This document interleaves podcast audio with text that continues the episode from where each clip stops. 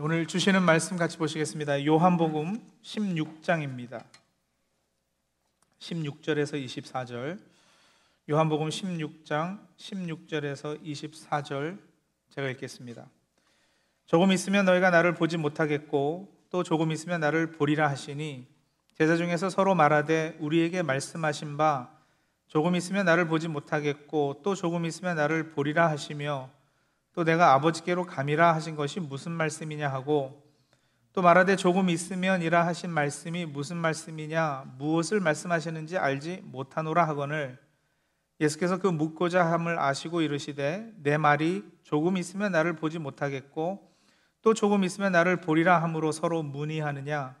내가 진실로 진실로 너에게 이르노니 너희는 곡하고 애통하겠으나 세상은 기뻐하리라 너희는 근심하겠으나 너희 근심이 도리어 기쁨이 되리라.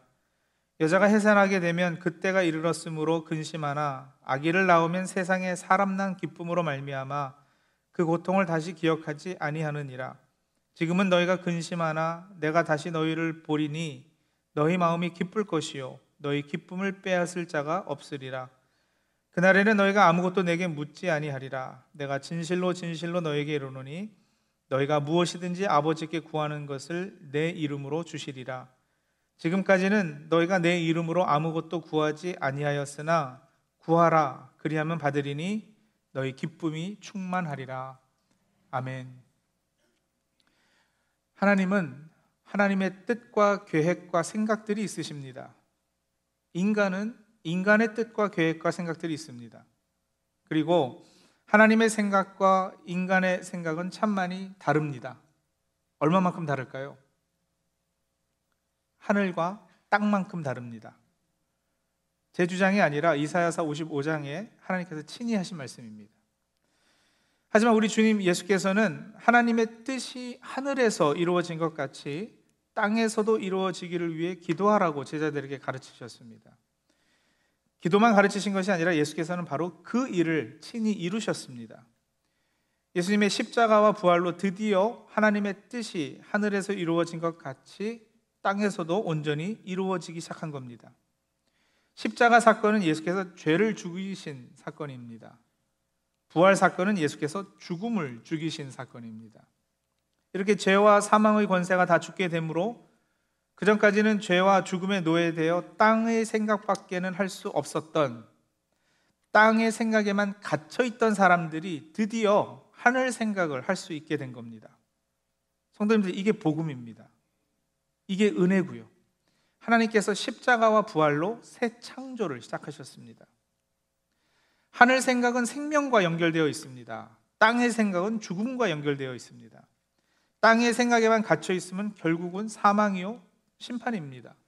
그러나 하늘 생각을 하게 된다는 것은 이미 생명이 주어졌음의 결과요, 이미 영생을 얻었다는 증거입니다.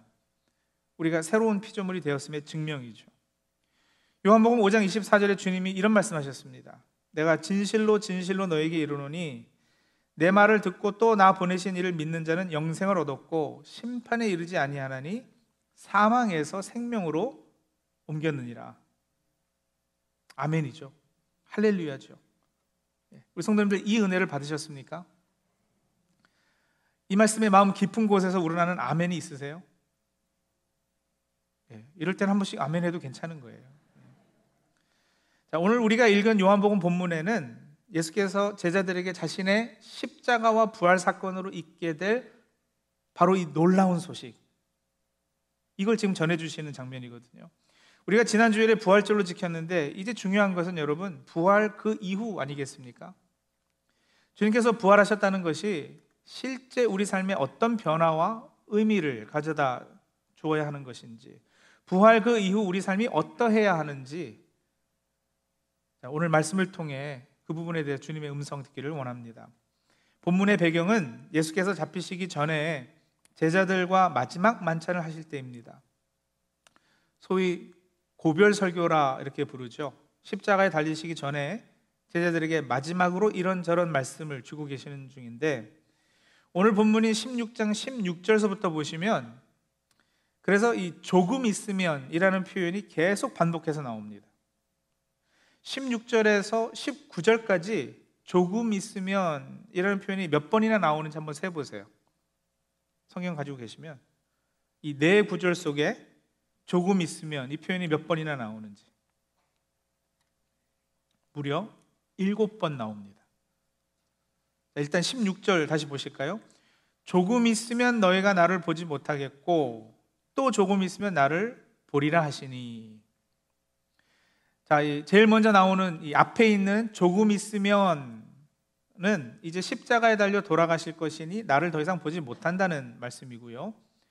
16절 후반부에 두 번째 언급하실 때 또 조금 있으면 나를 보리라 하시는 것은 많은 사람이 재림 때를 가리키는 것으로 해석합니다. 하지만 사실은요 부활하고 승천하신 후에 성령으로 이제 제자들 가운데 임재하심을 의미하는 것으로 보는 것이 더 옳습니다. 그러니까 좀 있으면 나를 보리라 뭐 재림하시면 보시겠지 그게 아니고요. 사도행전 2장의 성령 강림 사건 말이에요. 그때 성령이 오시면 우리가 이제 예수님을 진짜로 보게 된다 이 말씀하신 거죠. 왜냐하면 지금 본문의 문맥 자체가 보혜사 성령을 보내신다는 내용의 흐름에서 이어지고 있거든요. 뭐 한 장 더 거슬러 올라가서 요한복음 15장 26절 보시면 내가 아버지께로부터 너에게 보낼 보혜사 곧 아버지께로부터 나오시는 진리의 성령이 오실 때에 그가 나를 증언하실 것이요 하셨잖아요. 그러고서는 이어지는 16장 1절 위에 가지고들 계시는 성경에 이렇게 1절 위에 보면 제목이 붙어 있을 거예요. 좀 비싼 성경에는 제목이 다 붙어 있어요. 1절 위에. 뭐라고 돼 있어요? 예, 제 것도요. 성령의 일이라고 제목이 있다고요. 그러니까 보세요. 너희에게 보낼 보혜사, 진리의 성령이 오시면 나를 증언할 것이다. 그리고 16장에 들어가서는 성령의 일에 관해서 말씀하시는데, 예, 그렇게 성령께서 곧 오신다는 문맥의 흐름 가운데 우리 16장 16절 이하의 본문이 등장하는 거예요. 그렇기에 조금 있으면 나를 보지 못하겠고와 또 조금 있으면 나를 보리라 하신 말씀의 의미는 이런 문맥의 흐름 가운데 이해가 돼야 되겠죠. 그리고 여러분 재밌는 거 한 가지는요. 16절에 조금 있으면 나를 보지 못하겠고 할 때 본다라는 단어와 또 조금 있으면 나를 보리라 할 때 사용되는 본다라는 원어 단어, 헬라어 단어는 다른 두 개의 단어가 사용이 됐어요. 우리 번역으로는 그냥 같이 다 본다잖아요. 그죠? 나를 보지 못하겠고 또 조금 있으면 나를 보리라. 다 보는 것으로 이렇게 번역했습니다. 영어 성경도 you see me no more 해서 see 보다 그리고 Then after a little while you'll see me 해서 또 see 같은 단어로 번역을 했단 말이에요. 근데 헬라 언어는 이 두 단어가 다르다니까요. 물론 같이 본다는 뜻을 가진 단어들은 것은 맞는데 그 뜻의 뉘앙스가 달라요. 왜 굳이 요한이 본다라는 단어를 이렇게 달리 사용했을까? 예, 이제 그런 거 파내는 게 이제 성경 해석하는 묘미죠. 자, 나를 보지 못하겠고 할 때 이 본다 라는 단어는 요한복음에서 이미 2장 23절에서도 사용이 된 단어예요. 한번 볼까요? 2장 23절 후반부인데요. 그의 행하시는 표적을 뭐요? 보고, 보고, 예, 이 본다는 단어. 그의 행하시는 표적을 보고 그의 이름을 믿었으나 해서 여기 보는 것은 육의 눈으로 보는 것을 의미합니다. physical eye 이걸로 보는 거예요. 그리고 여러분 육의 눈으로 본다라는 것은 육적인 수준으로 본다는 뜻이거든요. 그러니까 땅의 생각을 기준으로 보는 거 이걸 의미하는 거예요. 예수님께서 기적을 행하셨잖아요. 병 낫게 하고 빵 몇 개 안 되는 거 가지고 수없이 많은 사람을 먹이고 물이 포도주 되게 하시고 이런 기적들이요. 그것을 사람들이 눈으로 보고 그 일의 이름을 믿었다. 지금 하시는 거예요. 근데 여러분 그 믿음이 참 믿음일까요? 그 믿음이 주님께 인정받을 만한 믿음일까요? 보고 믿었다 그랬잖아요. 근데 이 믿음이 인정받을 만한 믿음이냐고요. 아니에요. 그의 행하시는 표적을 보고 그의 이름을 믿었으나 하고 2장 24절에 뭐라 그래요? 예수는 그의 몸을 그들에게 의탁하지 아니하셨으니 이는 친히 모든 사람을 아시며 모든 사람을 아신다. 사람들이 어땠기에요? 여전히 그들은 육적인 생각, 땅의 기대를 가지고 예수님을 믿는 것을 주님을 알고 계셨다라는 거죠. 그래서 그들에게 자신의 몸을 의탁하지 않으셨어요.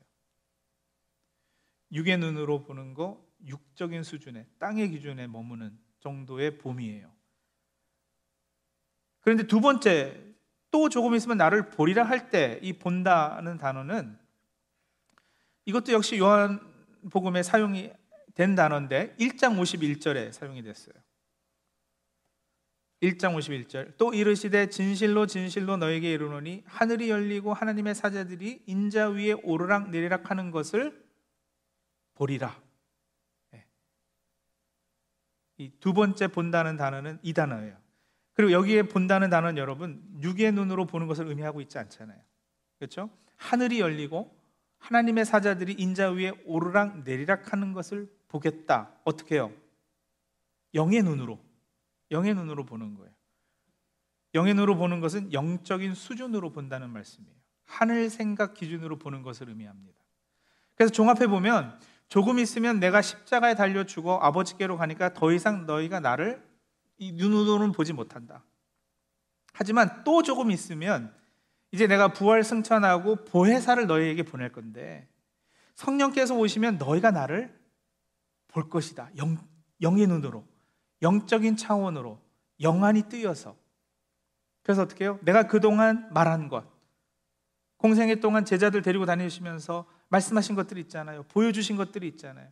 그동안 내가 행한 모든 일들, 내가 누구고 나를 통해 하나님이 어떤 분이신지 증거한 것을 성령께서 너희들로 하여금 밝히 알게 하실 것이다. 그 말이에요.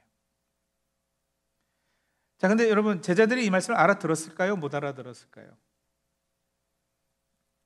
못 알아들었잖아요. 그래서 16장 17절, 18절 제자들의 반응이 뭐예요? 어, 이, 게 뭔 말이래? 그 반응이잖아요. 어, 조금 있으면 나를 못 본다, 본다. 이게 무슨 말이야? 지금 이러고 있으니까 예수님이 19절에 대물으십니다. 내 말이 조금 있으면 나를 보지 못하겠고 또 조금 있으면 나를 보리라 함으로 서로 문의하느냐? 조금 있으면 내가 십자가에 달려 죽을 것이다. 그리고 조금 더 있으면 부활 승천하고 성령이 너에게 오실 것이다. 성령이 너에게 오시면 너희가 나를 진짜로 보게 될 것이다. 참으로 나를 알게 될 것이다.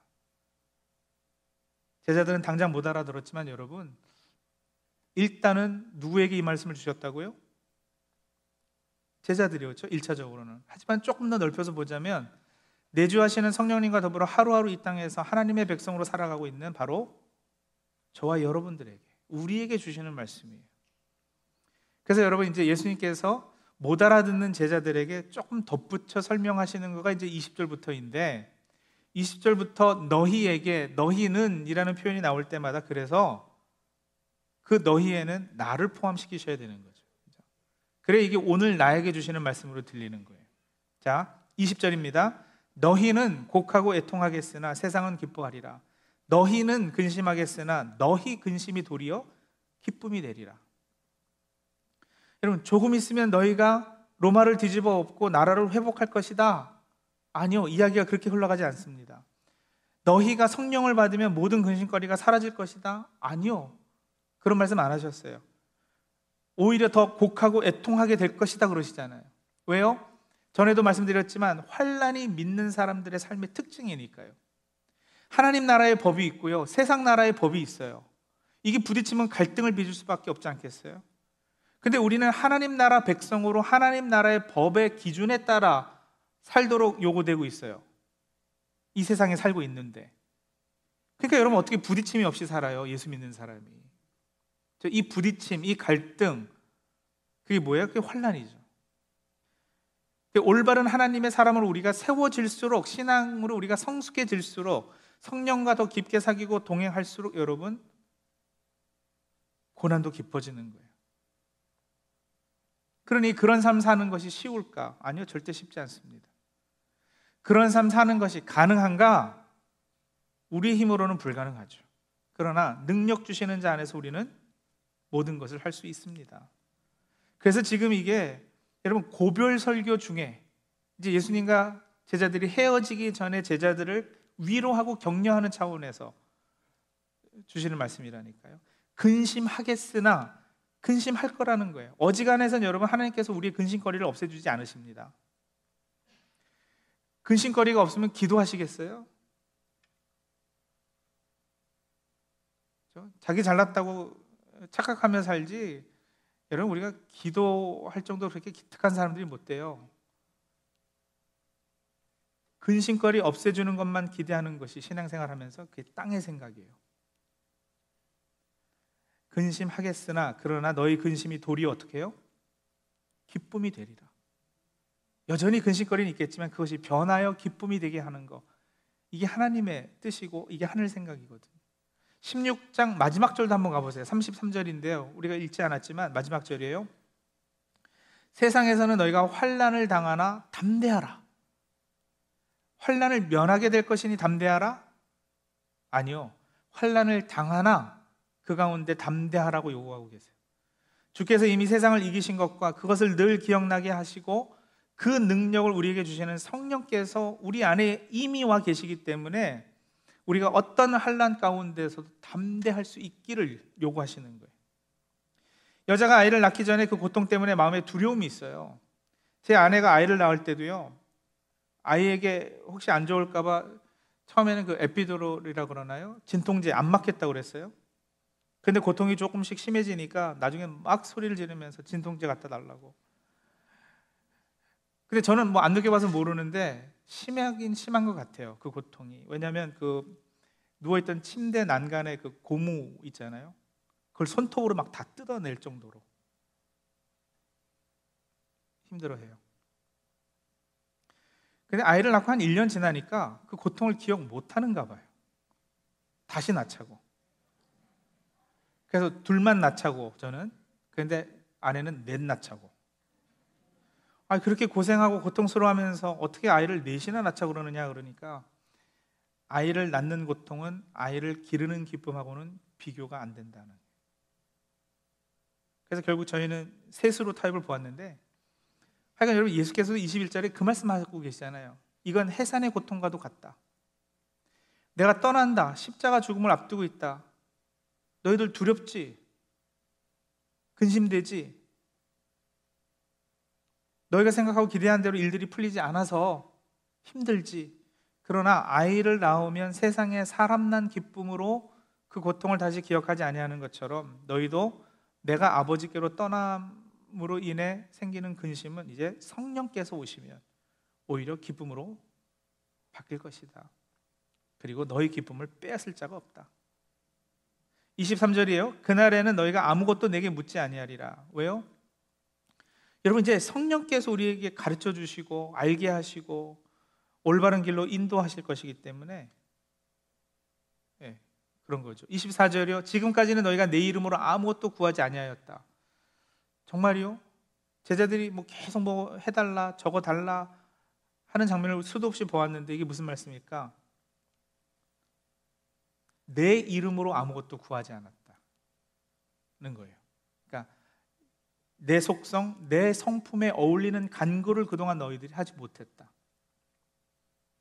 예수님, 예수가 누구신지, 예수님의 댐댐이에 어울리는 요구를 그동안 니네들이 하지 못했다.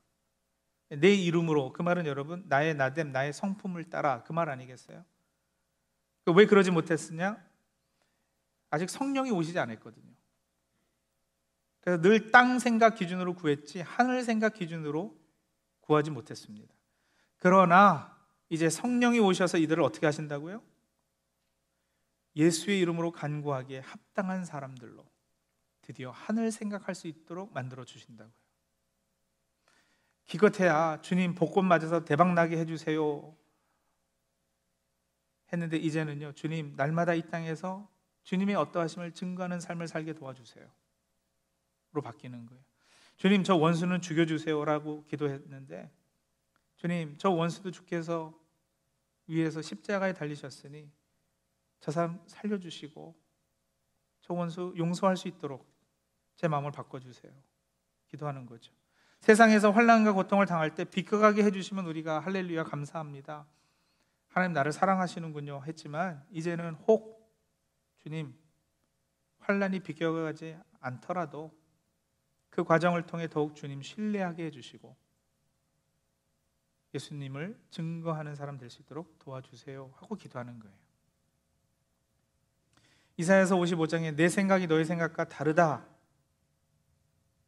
말씀하셨는데 이제 하나님의 생각과 우리의 생각이 점점 합해지니 여러분 이게 얼마나 큰 은혜입니까? 사람 생각은 죽음 그 이유를 알지 못하거든요. 근데 하나님 생각은 달라요. 하나님 생각에는 부활이 있어요. 내 생각에는 땅의 것들만을 기준으로 합니다만 하나님 생각은 그보다 훨씬 더 높아요. 내가 알지 못하는 다른 어떤 영역에서 여러분 우리 삶의 어려운 문제들, 고난, 심지어는 비극이라 할 수 있는 일들 역시도 다 협력하여 선을 이루어 갈 것입니다. 공평하신 하나님께서 정의로운 하나님께서 언젠가는 우리 눈에서 눈물을 닦아 주실 겁니다. 인간이 당하는 모든 고통과 절망과 슬픔을 친히 몸소 경험하신 우리 주 예수께서 언젠가는 그것이 여러분 혹 우리가 이 땅에서 살아있을 때가 아닐 수도 있어요. 그러나 언젠가는 왜요? 우리는 부활을 소망하는 사람들이잖아요. 죽음 그 너머를 바라보는 사람들이라고요. 그 언젠가는 이런 고통과 절망과 근심과 슬픔이 변하여 기쁨이 되게 하실 겁니다. 그 약속 믿고 우리가 사는 거예요. 그러니 부활 그 이후가 여러분 달라야죠. 부활 전하고는. 예수 믿는 사람도요, 이런저런 고통 당할 수 있고, 이런저런 어려움이 있을 수 있고, 이런저런 병 걸릴 수 있어요. 병 걸리면, 만약에 여러분, 우리가 어떤 병에 걸리면 끝까지, 마지막 순간까지 치료해 달라고 우리가 기도하죠. 그러나 그 기도 가운데에서도 부활을 마음에 품고 있어야지 돼요. 그래서 하나님 혹 이 땅에서 혹 그리 아니하실지라도 네, 이 고백이 가능해야 되는 거예요. 병을 낫게 해주셔서 이 땅에 좀 더 남아 있다면 아직 사명이 남은 줄로 알고 더 열심히 주를 위해 살겠습니다 하는 결단을 해야 될 것이고 그렇지 않으면 주님께서 내 은혜가 내게 족하다 하셔서 불러가신다면 할렐루야 가서 주님 뵙겠습니다 하는 기대와 흔들리지 않는 기쁨이 우리에게 있어야 되는 거예요. 여러분, 우리 육신은 치유돼도 또 병들게 돼 있는 거 아니겠어요? 죽음이란 과정은 어차피 한 번은 겪어야 되는 거 아니겠어요?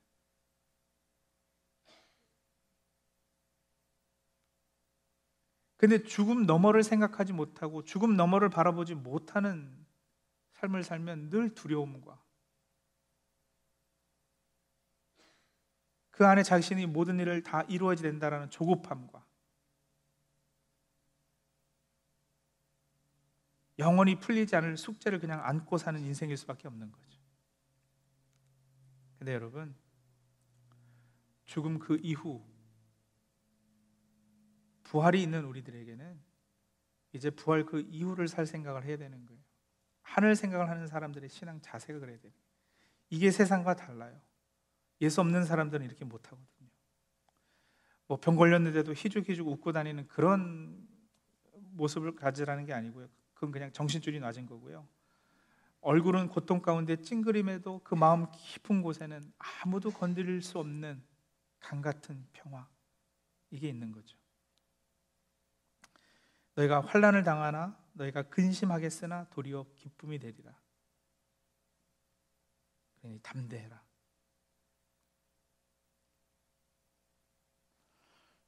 예수 믿으면 어려운 일 안 당하는 것이 아니라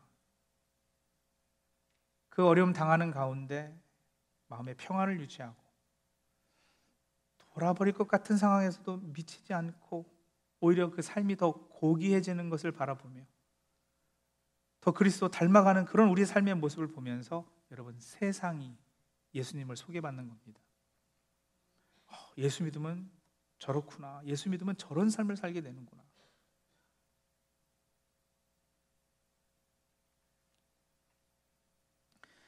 16장 33절을 다시 보실까요?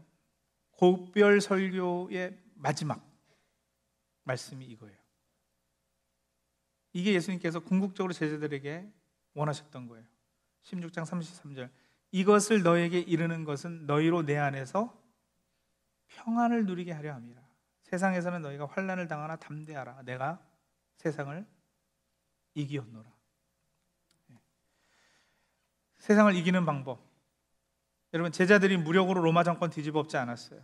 돈으로 인기로 세상을 이기지 않았어요. 세상과 동일한 방법을 사용해서 이기지 않았어요. 십자가로 이겼습니다. 섬김과 희생으로 이겼습니다. 자기 목숨을 내어 놓음으로 이겼습니다. 그리고 그렇게 승리했다는 증거가 부활이거든요. 너희가 환란을 당하나 담대해지는 방법 바로 그것이에요. 십자가로 이겨라. 십자가로 맞서라. 그리고 부활을 소망하며 삶으로 끝까지 승리를 지켜내라. 져주고 참아주고 인내하고 말씀 지키기 위해 목숨을 걸어라. 너희는 못하지만 이제 보혜사를 보낸다고 하지 않으시냐. 그러니 힘내라. 아버지의 뜻이 하늘에서 이룬 것 같이 땅에서도 이루어지이다. 조금 있으면 그리 된다고 제자들에게 약속하셨는데 이 조금 있으면은 예수님의 부활을 목격한 오늘 우리에게는 성도님들 이미 벌써입니다. 그러기에 성도님들 이제 주님의 이름으로 부탁하고 소원합니다. 지난주에 우리는 부활절을 지냈습니다. 이제 부활 그 이후를 어떻게 살 것인가가 중요합니다. 하나님의 생각과 주님의 부활에 동참하는 내 생각이 이제부터는 많이 다르지 않기를 바랍니다. 전에는 불가능했던 하늘 생각이 가능해졌으니 땅의 생각은 내려놓는 저 우리 성도님들이 다 되시기를 바랍니다. 하나님의 생각과 계획과 뜻이 이제는 내 생각과 계획과 뜻이 되는 은혜가 있기를 간절히 소원합니다. 주님 말씀하신 조금 있으면 이게 우리에게는 이미 벌써니까요. 기도하시죠.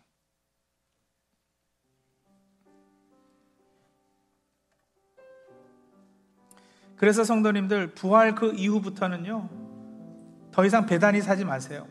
괴로움의 집 아무란 마을에서 살지 마세요. 이사 가십시오. 어디로요? 기쁨의 마을로요. 조이빌, 조이빌로 이사 가세요. 아니 내가 사는 곳 베다니를 새롭게 바꿔 보세요. 기쁨의 동네로. 어디 사십니까 하면은 베다니 하지 마시고요. 조이빌에 삽니다. 해피 타운십에 살고 있습니다. 이렇게 말씀하셔야죠. 근심거리를 기쁨거리로 바꾸십시오. 성령이 오셨으니까요. 주께서 보혜사 성령을 우리에게 보내주셨으니까요. 전에는 주님을 볼 수 없었으나 이제는 주님을 날마다 뵙잖아요. 주님을 깊게 알게 되었잖아요. 이제 주님의 이름으로 구할 수 있잖아요. 구하면 받을 수 있으니까 기, 기쁨이 충만할 것이라 약속해 주셨어요. 전에는 땅의 생각만 하고 살았지만 이제는 하늘 생각하고 위의 것의 마음과 소망 두고 살게 되었으니까요. 주님의 부활 그 이후에 우리의 삶이 이러해야 할 것입니다. 우리 그것을 위해 하나님께 간구하실까요? 주님, 성령님과 동행하는 우리를 위해 보내주신 그 성령님이 우리 안에 내주하심으로 인해 이제 가능해진 그 삶을 살고 풍성한 삶을 누리는 우리가 되게 해 주옵소서. 우리 같이 기도하겠습니다.